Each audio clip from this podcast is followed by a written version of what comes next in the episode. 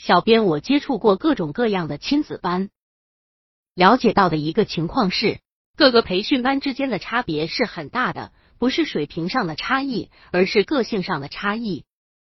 他们的教学理念不同，发展特长也不同，所以家长的选择一定要慎重，以适合孩子为准。那么该怎么选择呢？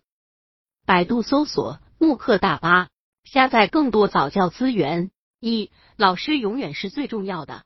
在孩子的这个阶段，教师的水平很具有说服力。二、父母的态度决定一切。也就是说，带孩子去亲子班的目的是什么？三、课程设置。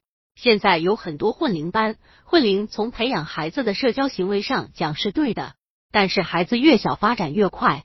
八个月的孩子跟一岁半的孩子是无论如何不能一起进行精细运动训练的。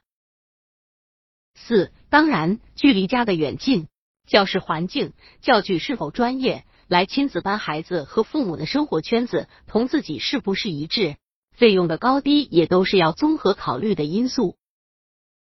当然，各种零散的要求还有很多，比如说父母自己的时间安排。